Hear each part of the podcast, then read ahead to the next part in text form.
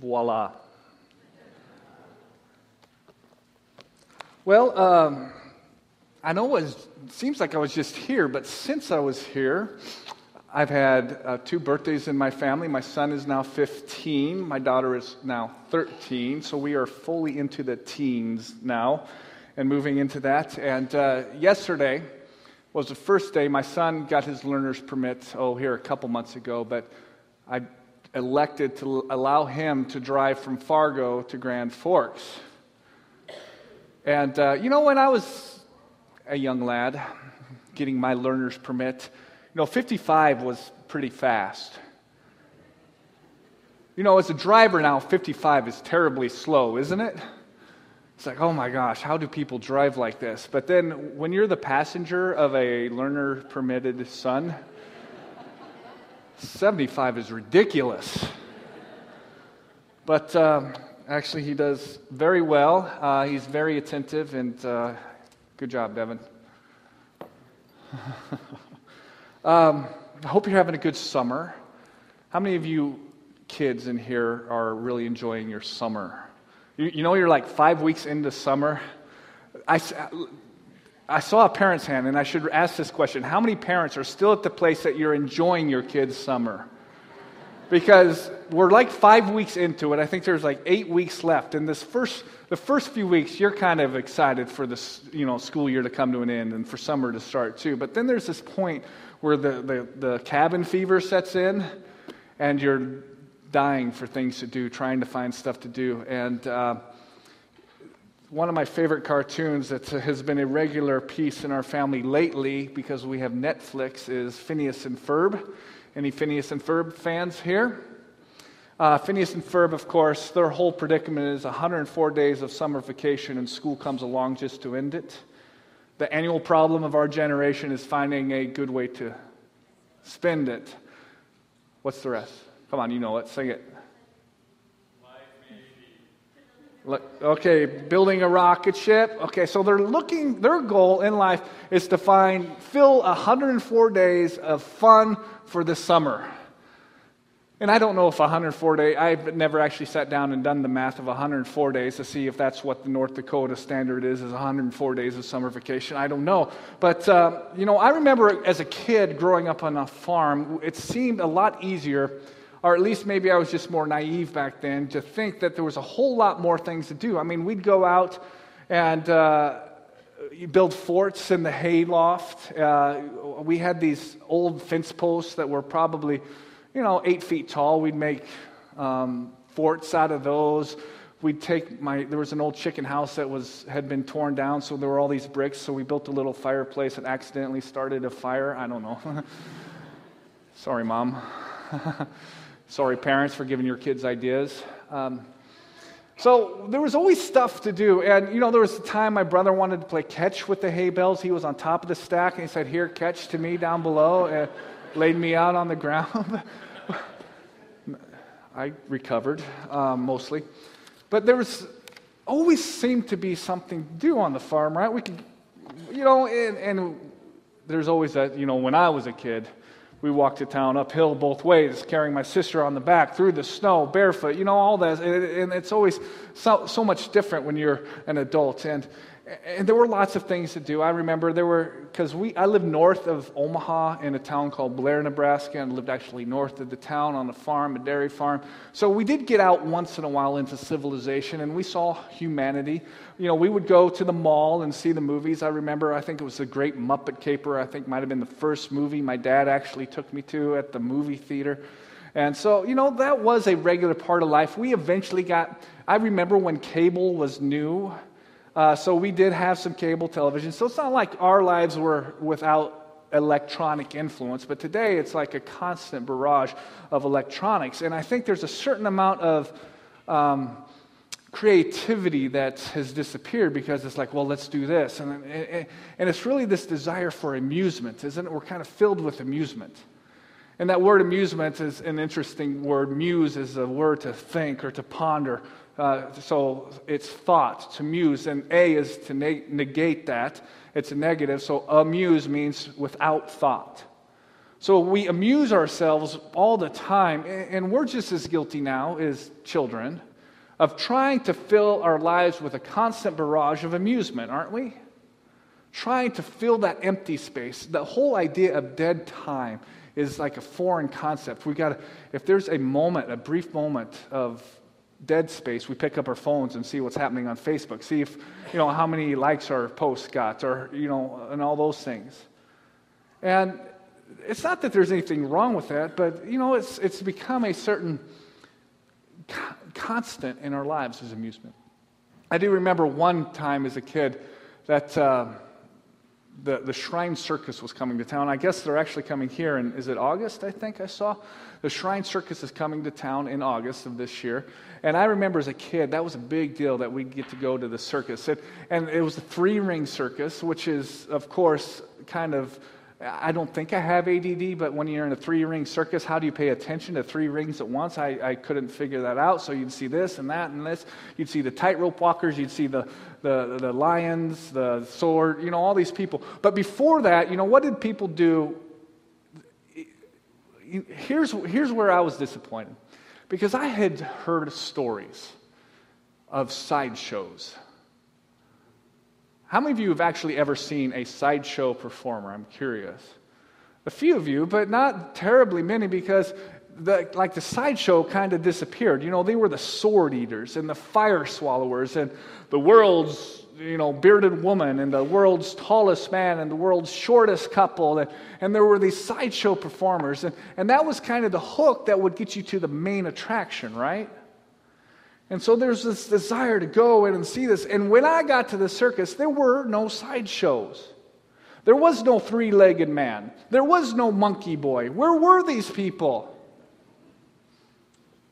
Well, a lot of times, what we end up doing in our lives is taking those sideshow attractions, the things that are intended to amuse us, to draw us to the, the, the, the real, the main attraction, and we make those things the main attraction, don't we? And this morning, what I'd like to do is help bring our attention back to the main attraction. And we see in the book of Mark, if you have your Bibles, um, it's Mark chapter 1. If you don't have a Bible, there's a Pew Bible there in front of you, black cover. It's on page 836 in your Pew Bibles.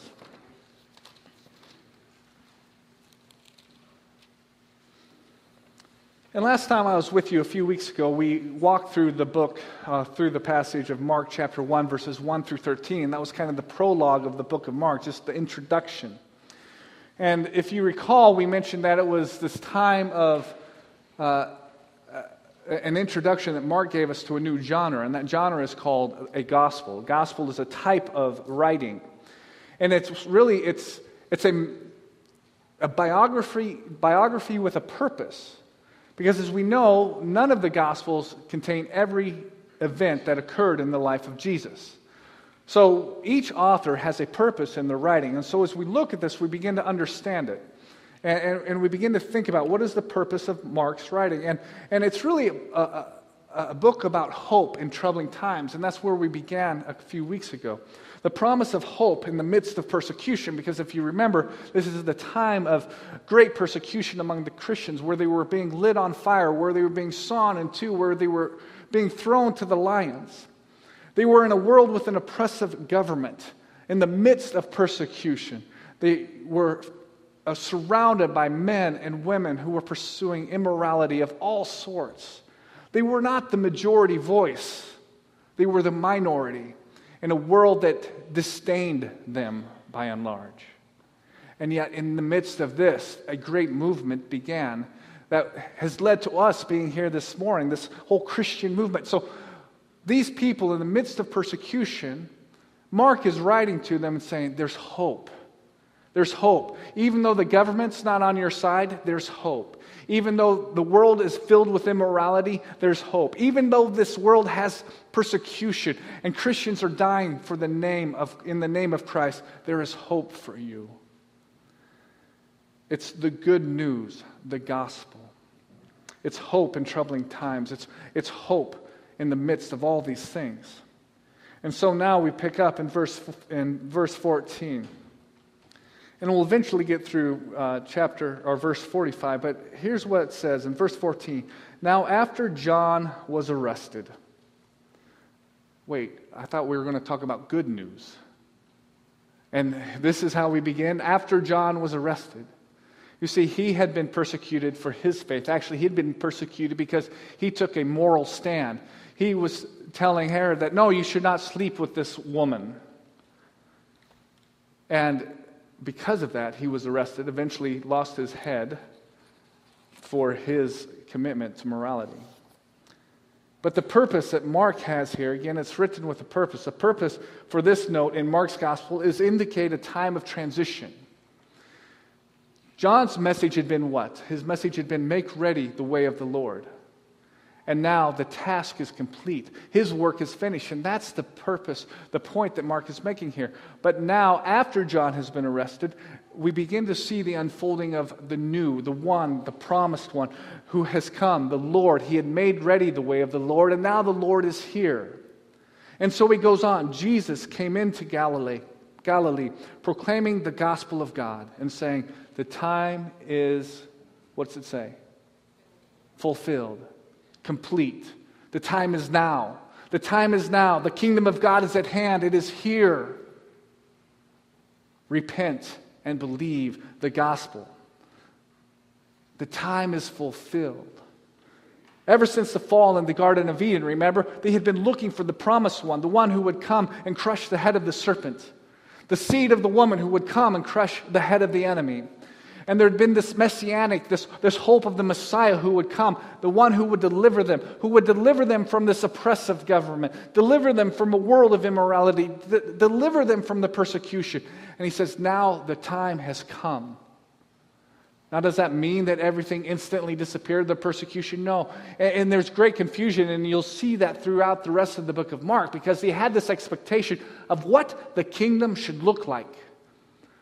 They imagined a kingdom with authority and power, and indeed, it's true of us, but they meant military might, political might, popularity might, so to speak.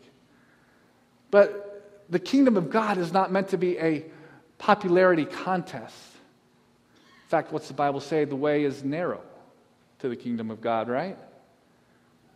So, see, in the midst of all of that, though, the kingdom is at hand, the kingdom is here. Sin had entered the world and it had conquered, entered each of our lives, and now the kingdom is here. The book of Mark begins here, and, and, and what is our response? Repent and believe. John's message in the wilderness had be, was a message of repentance.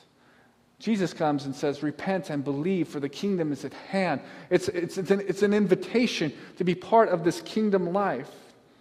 Now, instead of man trying to get to God, because that's what we see throughout the Old Testament, that's what we th- see throughout so much of world religions, is this desire on man's part to see what must we do to bridge the gap, to get ourselves to God? What can we do to get to Him?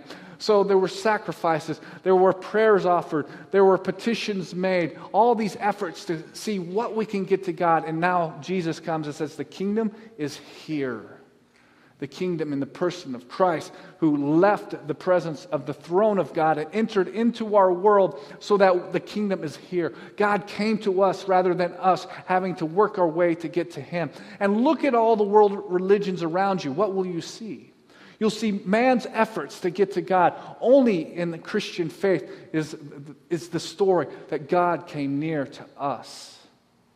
It's unheard of, it's unspoken in the rest of the world that God should come to us. But that's the story of the gospel. The good news is the kingdom is here. Our response is what? To review our lives, to repent of our sins, to, to, to review our plan of how we shall live. And we base our lives on this new, remarkable opportunity that has been given to us.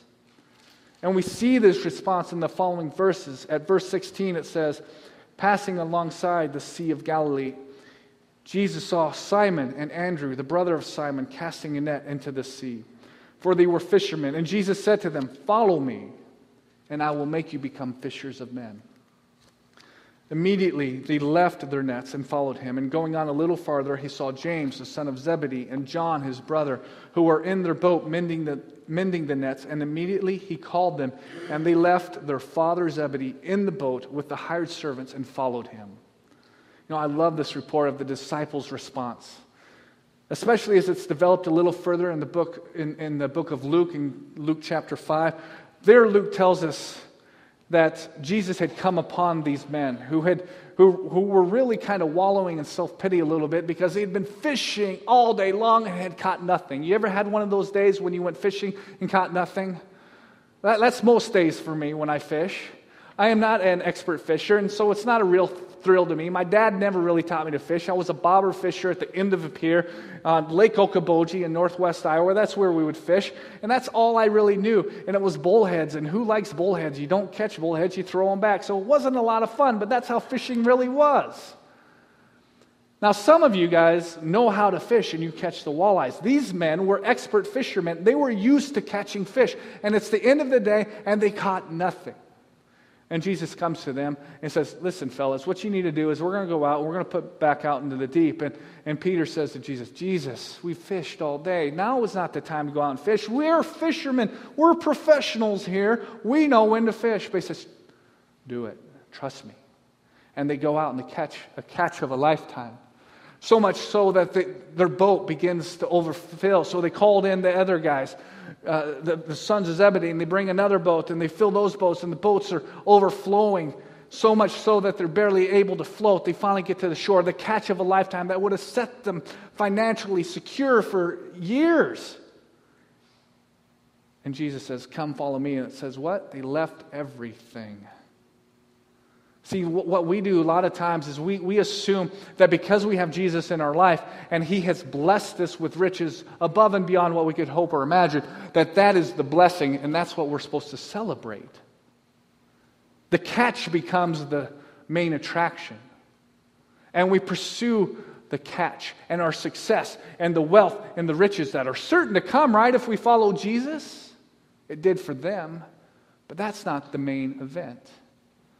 That's nothing more than a sideshow. Going on in verse 21, they went into Capernaum, and immediately on the Sabbath he entered the synagogue and, and was teaching. And they were astonished at his teaching, for he taught them as one who had authority, not as the scribes. Now, let me explain to you a little bit about why they were astonished. Uh, in that day, what they would do is they would say, well, you know, Rabbi Hillel would say this. And Rabbi Gamaliel would say this. Now, I am in the process of wrapping up a uh, Master of Arts degree. And I, I, I, don't say this to brag, but I, I already have a master's degree. So I started this other degree and had a certain sense of expertise in my opinion, right? And so I would write papers and I would say things about what I thought. And then the teacher say, "No, you need to quote some sources. You're not the expert." But this is kind of the way that teaching occurred here for the rabbis. They would quote the professionals, they would quote the experts. And but it says Jesus wasn't like that. Jesus spoke as one who had authority. Jesus possessed authority unto himself. He didn't possess the authority of that which he had learned from others, but because in the very nature of God he was, he had an authority unto himself. He didn't need an external source, he had an internal authority of his very nature of who he was. In verse 23, it says, And immediately there was in their, their synagogue a man with an unclean spirit, and he cried out, what have you to do with this Jesus of Nazareth? Have you come to destroy us? I know who you are. Isn't that interesting? I know who you are. You know, James tells us that the demons know God. And they what? Tremble. Now, the knowledge of God is, is a good thing, but it's not the end thing. Knowledge of God is, again, a sideshow to the real thing, the main attraction, a relationship with God, God Himself. Because we may know a lot about God. You know, if you were to ask who might be the best scripture quoter in all the earth, it might be Satan himself. I mean, that's what he used when he tempted Jesus in the wilderness. He certainly knows God's word. These demons knew who God was, who Jesus was, but had no relationship with him. And Jesus in verse 25 says, Be silent and come out of him. And the unclean spirit, convulsing him and crying out with a loud voice, came out of him. Now, I could just imagine, can you imagine being there, just kind of the scene that is happening there? Just the convulsions, the screaming. And it's not something we normally see in our culture here in the United States today. We usually accredit it to, give credit to other things for situations like that. But the demonic world is a very real thing and a very true thing. And, and, and here we see it the power of God entering into the world and causing convulsions, causing freedom to come in the life of this individual. And they were all amazed in verse 27. And they questioned among themselves, saying, What is this? A new teaching with authority? Now, you see, Jesus' words had an internal authority, but his actions had another authority. They were evidence of who he was. The evidence that he was the promised one who would come and set the captives free. He commands even the unclean spirits, it says, and they obey him. His authority is one that is over the principalities. His authority is one that should be over us. But here's the thing is those demons never follow Christ. Even more astonishing than Jesus' words were his actions. He spoke with authority, but he lived his life with authority as well. And because of that, his fame spread. It says in verse 28 and at once his fame spread everywhere throughout all the surrounding region of Galilee. And then in verse 29, immediately he left the synagogue and entered the house of Simon and Andrew with James and John. And now Simon's mother in law lay ill with a fever. And immediately they told him about her. See, Jesus is is filled with compassion, and Jesus is filled with mercy, and he cares about our physical well being. He came and took her by the hand, he lifted her up, and the fever left her, and she began to serve. Now, um, I can't help but find a little humor in that when I read that because it's like, all right, you're better now, now go get me something to eat. You know, it's kind of the impression we get, but, but isn't that how our lives are supposed to be? When Jesus touches our lives and sets us free, when He heals us from our sickness, when He heals us from the power of sin in our lives, we should do what? Serve. And so much of our lives is consumed with, all right, well, give me a little bit more. Oh, that's great. I was sick, now I'm well, but give me a little bit more. And we tend to be more self serving than serving. But here is the picture of Peter's mom saying, um, she got up and she served him. That evening at sundown in verse 32, they brought to him all who were sick or oppressed by demons, and the whole city was gathered at the door. You see, Jesus' fame continued to grow, his popularity continued to go through the roof. And it's clear that Jesus knew how to draw a crowd. It's interesting, isn't it? So often we, we, we have this challenge in our, the church world about mega churches. And a lot of times what happens is you see these huge crowds coming. And Jesus certainly knew how to attract a crowd.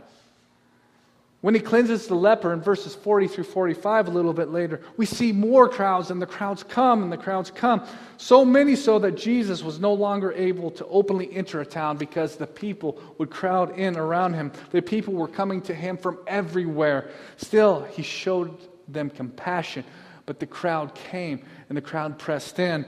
And then we jump back here in verse 34. It says, He healed many who were sick with various diseases, He cast out many demons.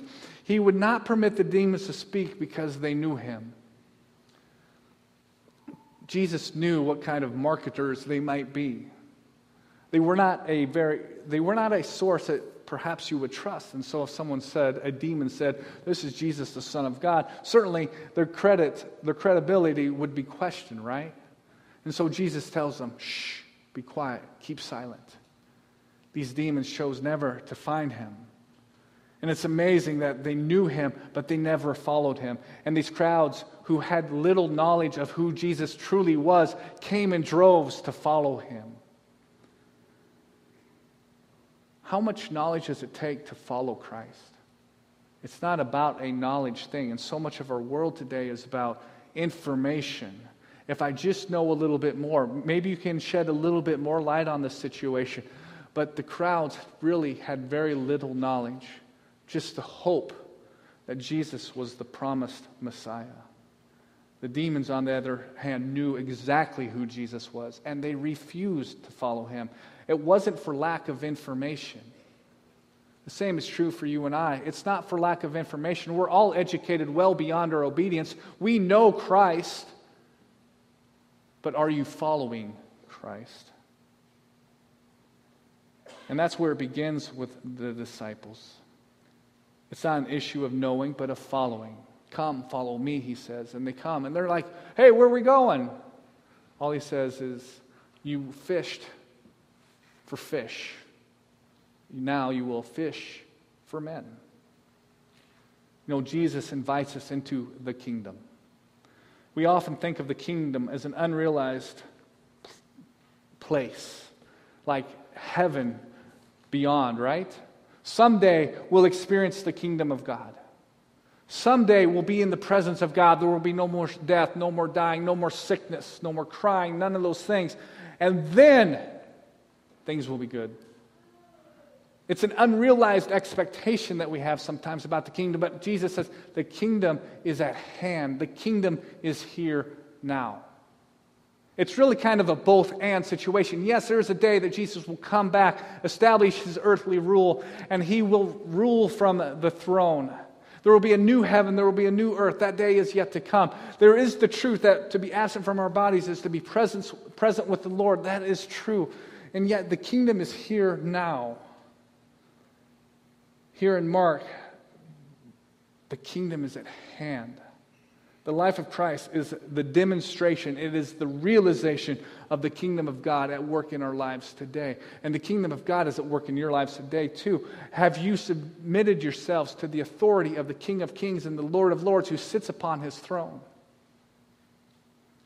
There are three truths about this kingdom that we learn from what we've read today. First of all, that kingdom is meant to happen in the context of community.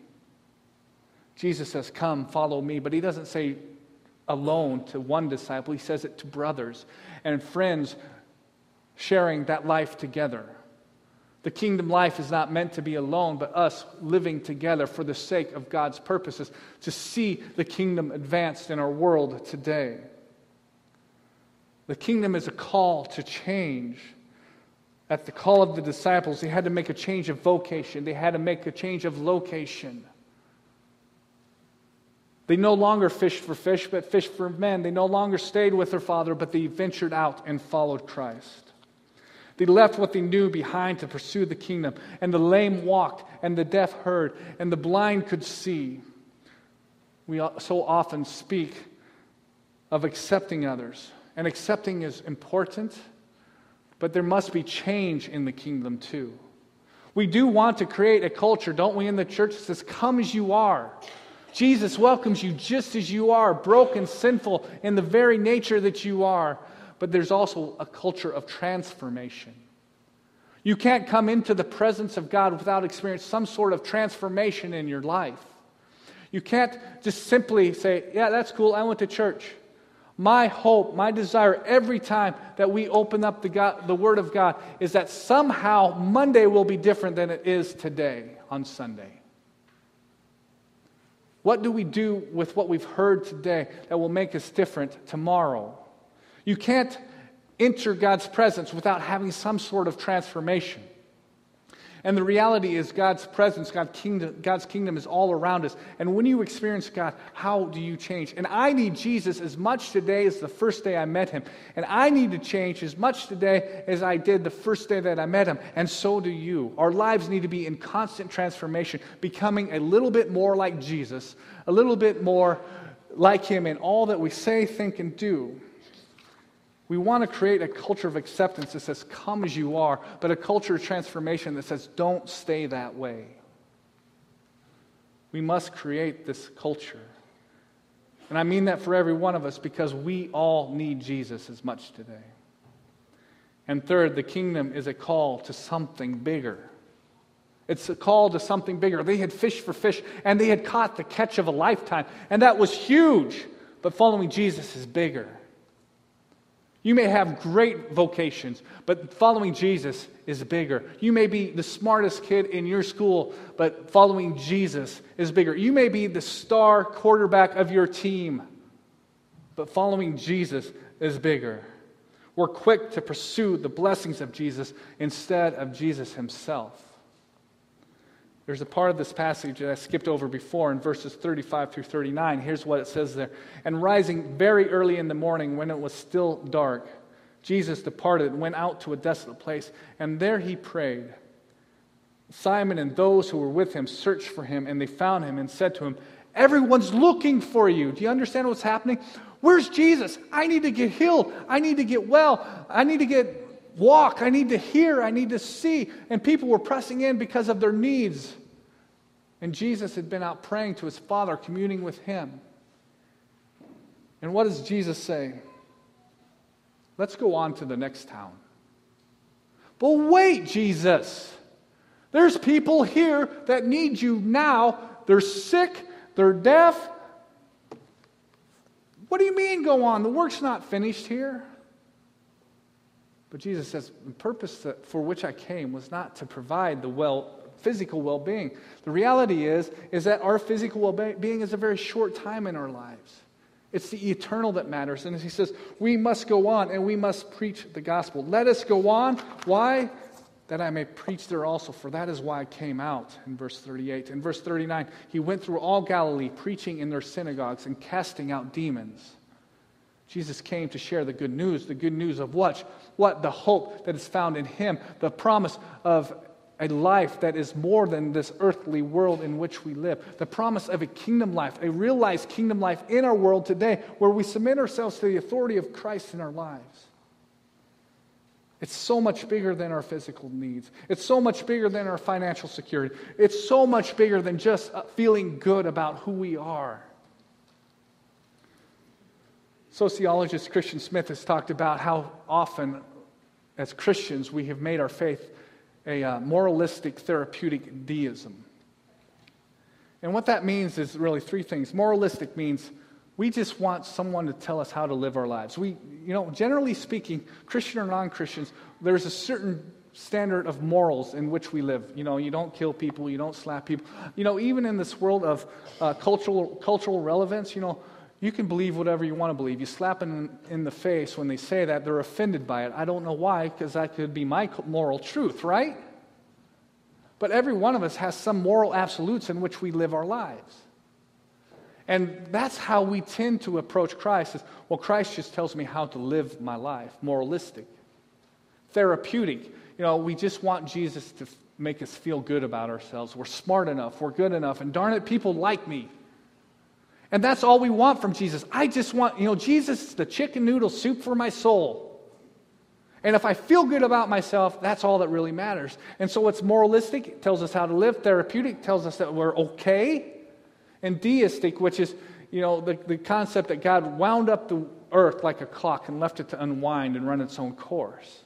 Really, he's not involved in our world at all. He, he's far off. He's not near. But what we tend to do is treat God like he's a genie in the bottle. He's on the shelf until we need something. Then we rub the lamp and poof, what do you want? And rub the lamp and poof, what do you need?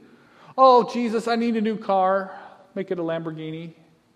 No, I don't want a Lamborghini. That'd be worthless. But, you know, Lord, give me this. Lord, give me that. And that's what these people were doing. Lord, take care of my physical needs. Look, and you know what happened? Is Jesus, the blessings of Jesus became the main attraction. And those blessings of Jesus are meant to be the sideshow. Those aren't the things that we should focus on. Those may be things that draw us to the main attraction, but the main attraction is Jesus. Let me ask you a question.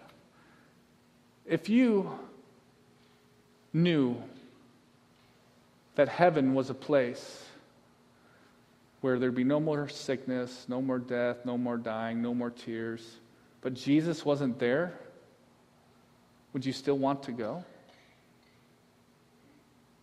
Or on the opposite, what if heaven wasn't a place where there, where there was no more death or dying or tears or crying, but Jesus was there? What are you drawn to? The blessings or the person? Jesus says, Come, follow me. He doesn't say, Come, follow what you'll get. Come, follow me. So, how will these things make us different, right? How will Monday be different from today? Here are some things that I thought of that might be some good suggestions. Perhaps the Holy Spirit's doing something different in your heart. But here are a few. Jesus says, Come follow me. Have you chosen to follow Christ? You may have all the intellectual knowledge to know who Christ is, but you've never made a personal decision to make him the Lord of your life.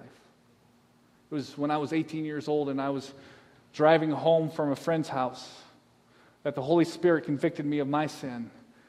And at that moment, I said, Jesus, take the wheel. Actually, I said, Jesus, here's the steering wheel of my life, but they made a song out of the other one. So, um, so Jesus, here's the steering wheel of my life. And really, what that meant is God's not my co pilot, God is my pilot. He's the one who called the shots in my life. Have you done that in your life where you've made Jesus the Lord of your life? Second, Jesus says, I will make you fishers of men. What are you doing to fish for men? What are you doing to point people to Jesus? Are you helping to draw others into the kingdom kind of life? And finally, when we make Christ the main thing instead of the sideshow, it's going to change the way we pray.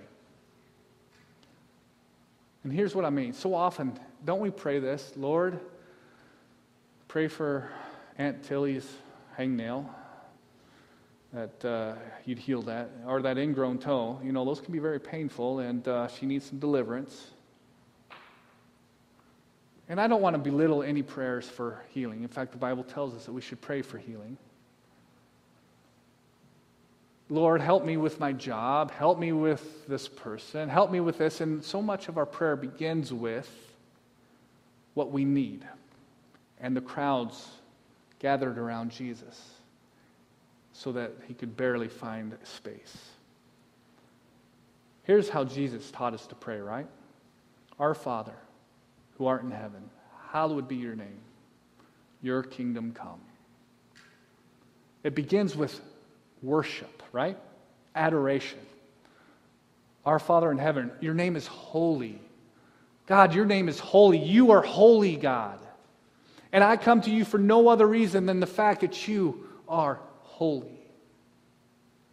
And I pray, God, that your kingdom would come right now, right here in this space. I know there's a day when we will realize the kingdom in its fullness, when Jesus will establish his throne upon this earth.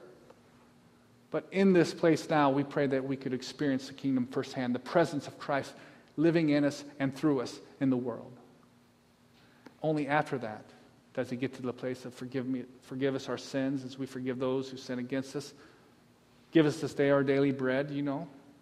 Those things come after we recognize who God is and pray for his kingdom. So often we want to make Jesus the sideshow and pursue the wrong main attraction. Matthew 6:33 says, "Seek first the kingdom of God and his righteousness, and then all of these things, our needs will be added unto you." In your relationship with Jesus, what's the main attraction? Have you come for what you might get or for who you might get? Christ must be much more than a sideshow. Christ must be the center of our attention, the main attraction. You pray with me?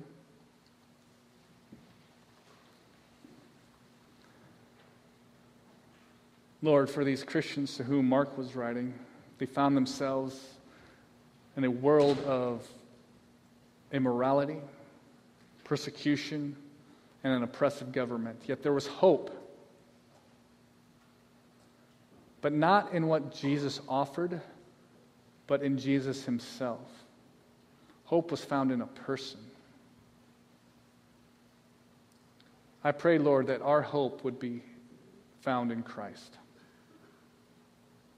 I pray, Lord, for those in this room who, who do have needs, whether it's financial needs or health needs. Your word does tell us that we come to you with our needs and we lay our burdens at your feet.